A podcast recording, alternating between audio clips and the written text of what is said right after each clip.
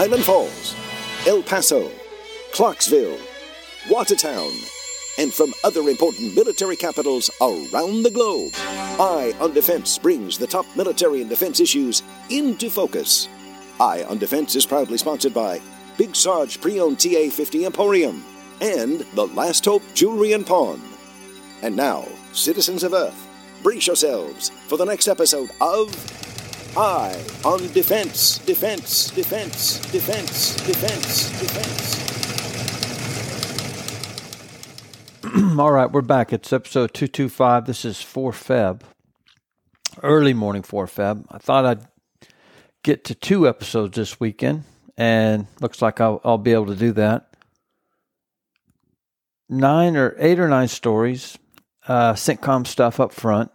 Got a good kind of, I don't know if it's an op ed, but comments from a former CENTCOM commander on what he thinks is going on over there.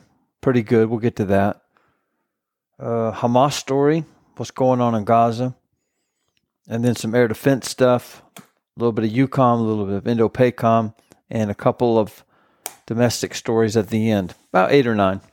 30 minutes, 37 minutes, 44 minutes, something like that. Uh, we'll get started with CENTCOM stuff. So, CENTCOM Twitter, X, uh, U.S. CENTCOM destroys anti ship cruise missile in Yemen. This is from 4 Feb. excuse me, today, local time, 4 Feb.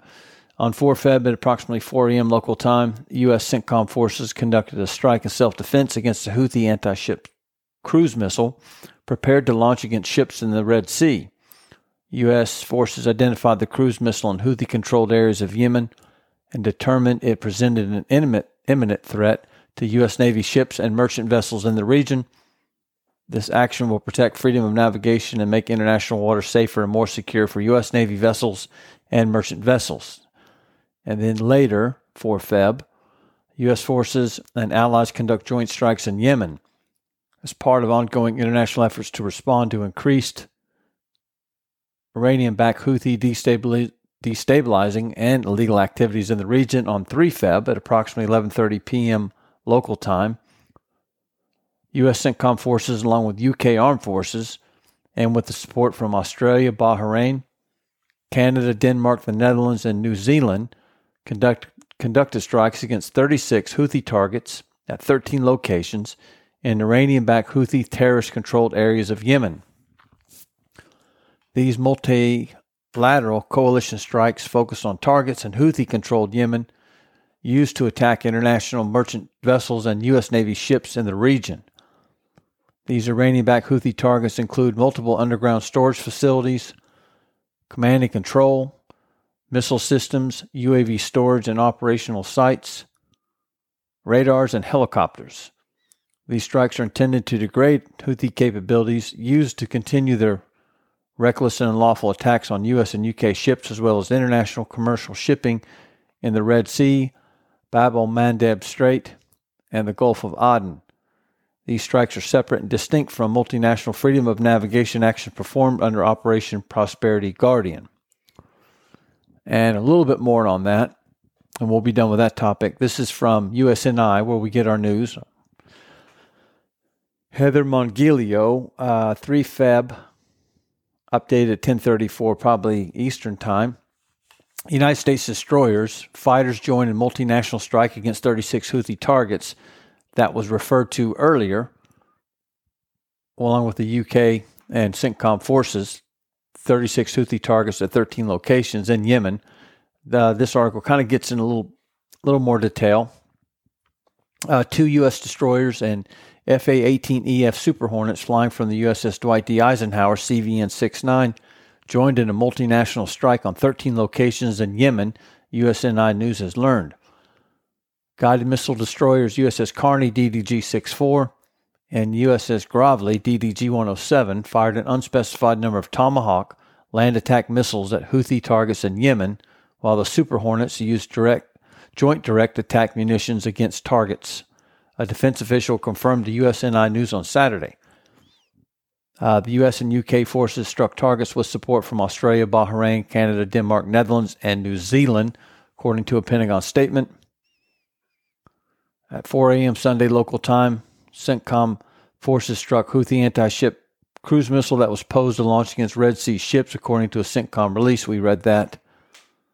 Uh, for their part, the other side, the Houthis, the Houthis promised retaliation for U.S. strikes, according to a post on social media site X by spokesman Brigadier General Yahya Saree.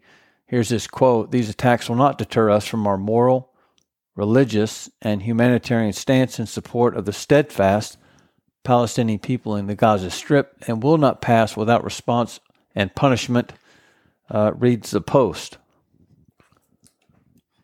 And that's it. Uh, that's kind of the latest and greatest.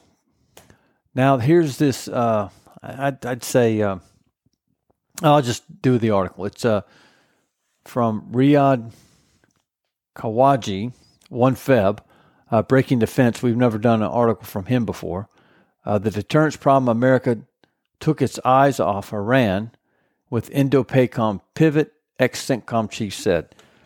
So they've got some stuff from a four-star general retired, Votel, who was the CENTCOM commander, and he's got his he's going to give us his take on what's going on right now.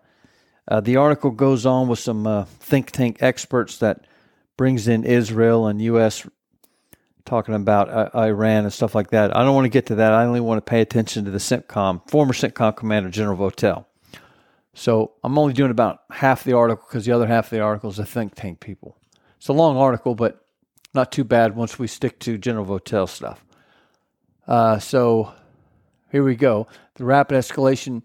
And of course, uh, the article assumes that's not true. The article goes into kind of some detail on what's been going on in the Red Sea, uh, what's going on up in in Gaza and stuff like that. It catches you up on that. But if you listen to the show more than two episodes, you already know what's going on with that stuff. So I won't get into that either. Uh, the rapid escalation of violence by Iranian proxies against the United States and Israel in the Middle East since 7 October is a result of failure of deterrence that reaches back into years of foreign policy shifts by the United States and lack of direct action against Iran for its aggressive behavior at the time. That's according to top U.S. general in the Middle East and other experts. We're only going to consider the top U.S. general in the Middle East. His name is uh, Joseph Votel. He was a former CENTCOM commander, U.S. Army. Uh, here's a quote I think the problem with all these strikes in Iraq in Syria and the Red Sea is that we, United States, has failed to directly hold Iran accountable. That's from General Joseph Votel, former U.S. CENTCOM chief. He tells Breaking Defense. More quotes We need to strike back at the groups perpetrating these attacks, but we also have to recognize that Iran is behind all these attacks and we must use all forms of national power to hold them accountable. Uh, although it's unclear how much direct control Tehran has over these proxy forces that the U.S. says it trains, funds, and equips, and for their part, Iran has denied involvement with the violence. In view of Votel and other experts, a more robust deterrence of Iran is likely to have dissuaded much of the current violence. According to Votel, who headed U.S. forces in the Middle East CENTCOM commander between 2016 and 2019, there was a time when the United States did have an effective deterrent strategy that was primarily focused on the Iranian nuclear weapons program. This strategy, he added, brought the Iranians to the table for negotiations, and we prevented regional conflict between Iran and Israel. It was successful because we combined military pressure with significant diplomatic, informational, and economic actions. I think he means DIME. Sometimes you hear referred to that as DIME uh, diplomatic, and, uh, inf- informational, military, and economic. Uh, moving on, in Votel's view, problems started when U.S. administration under President Barack Obama decided to pivot to Asia and reduce involvement in the Middle East region. As we began to pull back from the region and focus on challenges in the Indo Pacific, we did not put sufficient attention into maintaining this level of deterrence against Iranian malign behavior, he said. Votel. Furthermore, the Obama administration focused only on brokering agreement on the Iran nuclear program while neglect, neglected the growing threat of its proxy groups in the region. Additionally, our main concern was about the nuclear program and not about all the other activities that Iran was pursuing, especially their robust support to proxies and this, more than nuclear weapons, became Iran's primary way of exporting their revolutionary ideology across the region, added Votel. Uh, almost done. Uh, critics of the Iranian nuclear deal at the time said it did not do enough to restrict Iran's malign behavior in the region, unrelated to nuclear issues, an argument that then President Donald Trump made when he withdrew the United States from the nuclear deal in 2018. Uh, uh, let's see. Hassan Al Hassan, senior fellow at Middle East Policy, uh, agreed with uh, Votel's analogy about the Pacific pivot after witnessing the robust U.S. deterrence under the administration of uh, George W. Bush in the global war on terrorism and the invasion of Iraq, the Obama pivot to Asia revealed a sharp drop in interest by Washington in the region, which encouraged Iran and its proxies to become bolder in their actions against American interests in the region. It was pointed out the sharp public differences between U.S. officials over foreign policy and the worry of the American people about suck, being sucked into another Middle East war were perceived by Tehran as signs of U.S. weakness and encouraged the Iranians to use its proxies to target U.S. forces as well as other U.S. allies in the region. Um, it's hard to effectively implement deterrence if your adversary doesn't believe you're willing to escalate. American deterrence problem in the region is not about lack of firepower, it's lack of political will, and Iran can see that quite clearly. And that's pretty much it. So some of that was Votel saying, you know, pivot to Asia, and we're not using all of the uh, all the levers of power that the United States has to control Iran. And I think Iran can smell that the United States doesn't want another war in the Middle East and they're going to do what they want because they know the United States is not willing to go to the mat, so to speak. That's kind of the gist of what I get that. Uh, anyway, move on. What's next? We'll do one uh, Gaza story. Times of Israel.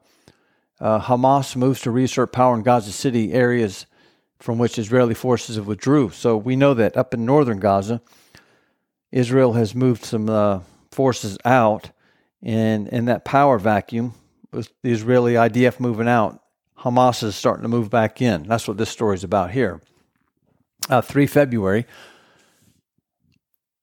Times of Israel, Hamas has begun to resurface in areas where Israel withdrew the bulk of its forces a month ago deploying police officers, excuse me, and making partial salary payments to some of its civil servants in Gaza City in recent days.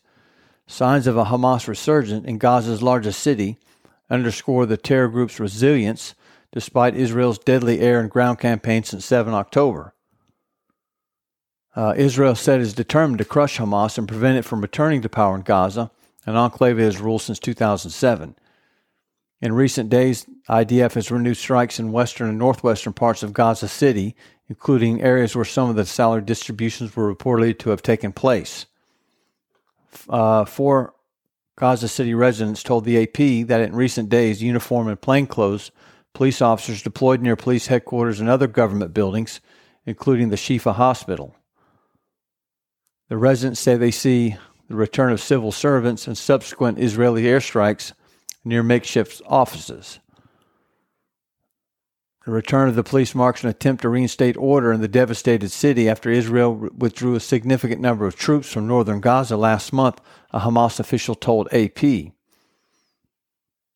The officials said the group's leaders had been given directions to reestablish order in parts of the north where IDF had withdrawn, including by helping prevent the looting of shops and houses abandoned by residents. Uh, let's see. Here's a quote from a resident. He says a cousin of his received funds from a makeshift Hamas office near the hospital that was set up to distribute $200 payments to government employees, including police officers and municipal workers. Uh, seizing control of Gaza nearly 17 years ago, Hamas has been operating a government bureaucracy with tens of thousands of civil servants, including teachers, traffic cops, and civil police who operate separately from the terror group's secretive military wing. Partial salary payments of $200 for at least some government employees signals that Israel has not been able to deliver a knockout blow to Hamas even though the IDF says it has killed more than 10,000 operatives in Gaza, along with 1,000 uh, that were killed in Israel on 7 October. Uh, here's kind of the IDF view of it. Following an assessment in northern Gaza on Thursday, the chief of IDF Southern Command, Major General Finkelman, told troops that the army will continue to battle, battle Hamas in the area, despite having focused on other locations recently. Here's a quote from the Major General Our ability to operate here in the heart of Gaza City again, after we left to attack other areas, and our ability to return here and operate powerfully against these important targets while striking many dozens of terrorists in recent days is an important ability, and we will continue to do it. His comments came after Army radio reported that the IDF was planning to bolster troop activity in northern Gaza in the coming weeks, amid indications that Hamas was attempting to reestablish military presence there. And that was pointed out by rocket fire emanating from the area on Sunday, and a recent gun battle near the coastline in which five Hamas members were killed. Uh, the IDF was planning to carry out brigade level raids on areas where Hamas is attempting to retake northern redoubts, which may include broad operations where needed, a report noted, a shift from recent weeks in which the Army was mainly concerned about hunting down weapons, tunnels, and small pockets of remaining resistance. I mean, if they're doing brigade operations again in northern Gaza, what the heck? Uh, renewed fighting in the north would likely complicate plans to begin allowing Gazans to return to northern Gaza. Uh, this report quoted a defense source blaming the lack of plans for civil body to manage affairs in northern Gaza as a major factor for Hamas being able to move in and return to refill the power vacuum. Here's an unnamed source that says if there was a party able to deliver the goods in the north, Hamas would become irrelevant. A Channel 13 news report last month said IDF Chief of Staff Halevi had a similar assessment, warning Israel's leaders that gains made over months of fighting could be eroded due to a lack of plan for post war management. Uh, the alleged comments by Halevi in recent weeks were reflective of consternation among military analysts and others regarding the lack of penetration, I'm sorry, penetration, preparation for a so called day after in Gaza as Israel winds down the intensive phase of military campaigns against Hamas, which, though weakened, remains in power.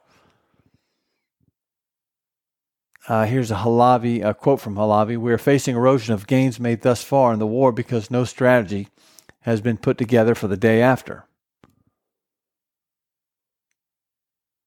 The IDF has assessed that fighting in Gaza will last likely through all of 2024 as Israel works to strip Hamas of its military and governing capabilities.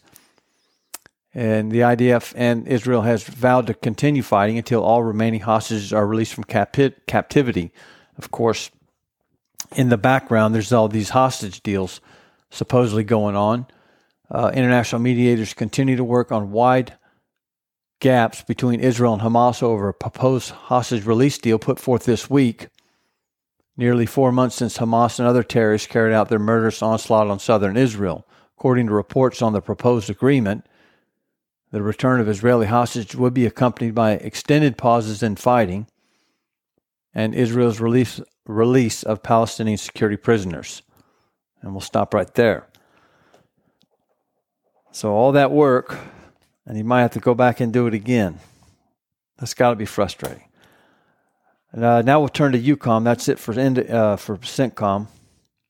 18 minutes of CENTCOM, folks. 18 minutes.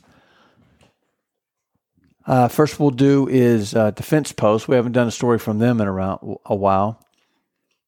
We've got some air defense stuff. Then we'll go to Indo uh, INDOPACOM and talk about Korean jets and India, and then two domestic stories. Hmm. 35 minutes, I'm guessing. So here we go. NASAMS. Norway orders Kongsberg NASAMS in $134 million deal. Defense Post, Justin Juster Domingo, 2 Feb. Norway has ordered new National Air Advanced Surface to Air Missile Systems, also known as NASAMS, from Kongsberg under $1.4 billion kroner deal or $134 million US deal. Uh, the agreement lists new multi missile canister launchers, new fire distribution centers for the country's NASAMS, replacing equipment donated to Ukraine in 2023. Here's a quote from the defense minister from Norway, uh, Bjorn Gram. He said the deal underlines the importance of reacquiring integral air defense capabilities. Uh, these are investments that secure the country. The war in Ukraine has shown how important air defense is, and before Christmas, the Norwegian government was able to present a record order for air defense to the Norwegian armed forces. We have taken extraordinary measures to speed up this acquisition, he shared. Deliveries for the air defense systems are set to begin in 2026 and end the following year, 26 to 27. Uh, developed by Kongsberg and Raytheon, the NASAMS is a ground based air defense system capable of neutralizing short and medium, medium range missiles, drones, and fixed wing aircraft.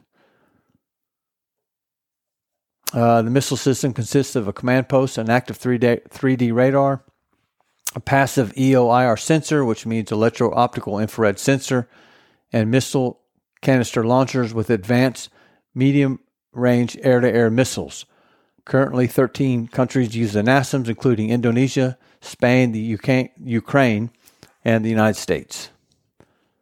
That's a good, short, and sweet story there. I'm going to drink some water. Thank you. now, we're on to Italy for air defense stuff. This is from Rudy Ruitenberg from Defense uh, News, 1 Feb. Italy orders four SAMP-T new generation air defense systems. Europe's Organization for Joint Armament Cooperation signed a contract for four SAMP-T NG air defense systems for Italian Army, as well as other armed forces across the continent to continue upgrading their missile defense systems.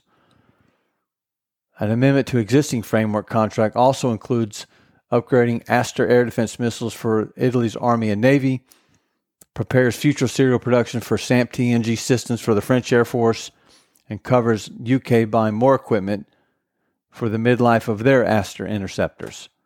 A little bit about this SAMP TNG system has a detection range of 350 kilometers, an intercept range of 150 kilometers, and a cage can engage multiple targets at the same time.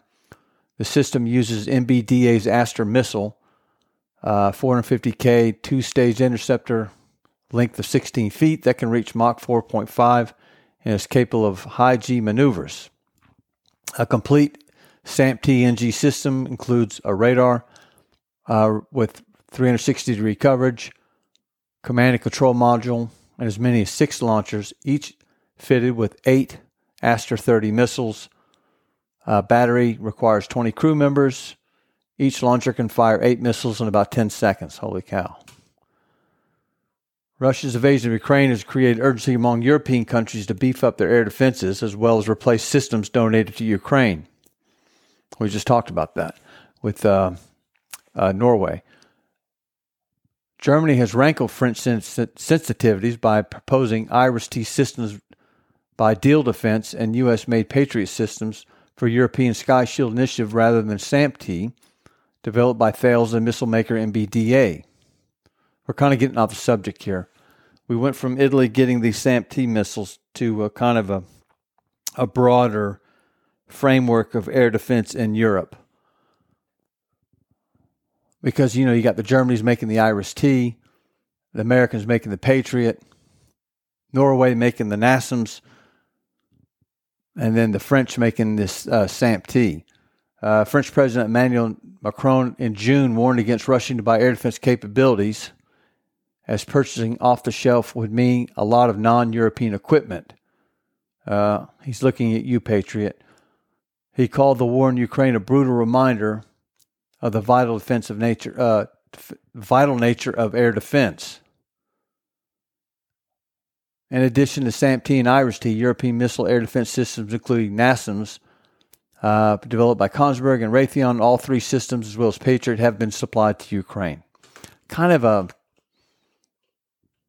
kind of a twitchy article there. You know, one minute we're talking about Italy getting four systems, and then we go into Europe's overall plan for air defense, and then and then of course you got to throw Ukraine in there somewhere. Kind of a weird article there. The only reason why I did it is because it tied into the Kongsberg one, which I thought was interesting from Norway. Uh, moving on. where we go to next? Here we go. Into Indo Pacific, South Korea to start mass production of KF 31, uh, KF 21 fighter jets. We kind of did a little bit, talked a little bit about this a few episodes ago. This article gets a little bit more detail. Leilani Chavez, Defense News, never done a story from her. 2 Feb, South Korea will build 40 KF 21 fighter jets this year with US 178.6 million allocated for the defense ministry. Uh, the mass production of the KF 21 is expected to fill the power vacuum left when South Korea's aging Air Force fighter fleet retires. That's from the Defense Minister of 21 December statement. Of course, yeah, I remember doing this story because they're still flying F 4s and F 5s. Uh, the KF 21 is set to replace F 4 and F 5 fleets as the Air Force plans to have 120 of these Boramae, Borome jets by 2032. Uh, let's see. The fighter's been under development since 2015, but the program did not gain much ground until 2020 when assembly for the first prototypes took place. The government hired Korean Aerospace Industries to produce the jet, also known as KAI, and the company sought technological support from American firm Lockheed Martin. The two businesses previously worked together on the FA 50 light attack aircraft. Now, that FA 50 is pretty popular with other folks, uh, that Korean made jet. Getting back to the KF, uh, KF 21, the, inert, the initial flight, inaugural flight of this took place in 2022. Flight ground and additional tests for the remaining prototypes will continue until 2028 for the KF 21. The same year, Air Force squadrons are begin flying the first batch. So I guess that's IOC of 2028. Uh, South Korea's Defense Acquisition Program Administration and KAI have been testing missiles to put on the KF 21. Uh, in December of 2022, it was announced that 190 billion won was going to be spent for the KF 21 to carry long range missiles. And last year, the agency announced plans to develop short range air to air missiles for the jet to be completed in 2020, 2035. Also, KAI, KAI has tested various missile systems upon agreements with MBDA. The company plans to mount air to surface missiles and short range air to air missiles following an earlier contract that involved mounting Meteor air to air missiles on some prototypes. In April, German company Diehl Defense announced the KF 21 successfully fired the IRIS-T air to air missile. Uh, South Korea hopes the KF 21 will become the, its next, next export success. In 2022, KAI signed contracts with Poland for 48 FA 50 light attack aircraft. And then last December, Malaysia ordered 18 of the FA 50s, Block 20. So the FA 50 is very popular. And they're hoping this KF 21 is just as popular. Uh, South Korea was the ninth largest arms exporter during the 2018 2022 period, according to Stockholm International Peace Research Institute. And the top customers for South Korea are the Philippines, India, Thailand, as top customers. There you go. And then while we're talking about India, 28 minutes. U.S. approves $4 billion deal to sell India 31 MQ 9B Sky Guardian drones. Lee Ferran, 1 February, breaking defense. U.S. State Department today notified Congress that it has greenlit the potential for the sale of 31 MQ 9B Sky Guardian drones and related missiles and other equipment to India in a deal estimated to be worth 4 billion or just under 4 billion. India's defense ministry approved the procurement of the General Atomics made airframes in June, and the Biden administration has pushed New Delhi over the deal ahead of a state visit by Indian leader Modi. Uh, while president, during his tenure, President Joe Biden has pushed for closer defense relations with India as a potential counterweight to American rival China and Asia. In January of 2023, the United States and India announced a critical and emerging technology initiative to elevate and expand strategic technology partnerships and defense industrial cooperation. Late in 2023, uh, U.S. Defense Secretary Lloyd Austin traveled to India, where he signed a new defense industrial base cooperation roadmap. A little bit about the General Atomics MQ 9B Guardian. It's a descendant of the MQ 9A Reaper, 79 foot wingspan. MQ 9B provides enhanced payload capacity and open architecture that enables the aircraft to integrate the most advanced sensor payloads for intelligence gathering, survivability, and even kinetic payloads for a more complex operational environment. So it can see and kill, basically. Uh, the State Department approval of the MQ 9B sale to India comes as General Atomics says is also working with U.S. officials to clear the way for another large sale, this one for MQ 9Bs to UAE, an estimated $3 billion deal that will be wrapped up with a bigger but more controversial F 35 sale. All right, two stories left, domestic stories, short stories. Uh, BAE, this is a Marine Corps story. BAE delivered ACV 30 test vehicle to U.S. Marine Corps. Uh, Domingo 2 Feb Defense Post. BAE Systems has delivered the first test vehicle of the amphibious combat vehicle 30 millimeter cannon ACV 30 variant to the U.S. Marine Corps. The delivery is part of an $88 million deal in 2022 covering the initial phase of the ACV 30 initiative. The ACV 30 is the third type of the assault vehicle, equipped with stabilized medium caliber remote turret system designed to provide more room for troops and payload while keeping lethality, mobility, and protection. BAE is currently in full rate production of ACV personnel and command and control variants, and then there's a recovery variant that will provide maintenance, recovery, and direct, direct field support that's being developed. So they've got a, a command and control, a personnel, and a recovery. And this one we're talking about here is which one? That's the ACV 30. That's the armed one. Well, I'm sure they're all armed, but this has got the 30 millimeter cannon on it. Work for the ACV production and supports taking place in Virginia, California, Michigan, South Carolina, Pennsylvania. Designed by Iveco and manufactured in tandem with BAE, the ACV is an eight wheel drive assault vehicle capable of operating in open ocean environments. The units uh, hit IOC in 2021. That was following a $184 million contract to deliver, uh, to deliver 36 ACVs to the force. The ACVs are conceptualized to replace the Marine Corps' assault amphibious vehicles, which have been in service since 1972. Now, I'm trying. See, I almost got confused with this. So, the, the Marine Corps got two deals going. They they got this thing called the ACV, Amphibious Combat Vehicle, which is replacing the amphibious assault vehicle. So the ACV replaces the AAV. Now, if you're not a Marine Corps, not a Marine, this is like Greek. But if you're a Marine, it's probably all easy. Now, there's also the Marines are also got this other thing going called the Army uh, Army, the Advanced Reconnaissance Vehicle, which is replacing their LAV. That's a separate effort. It's not the same effort. I was kind of confused on that, but I'm straight now.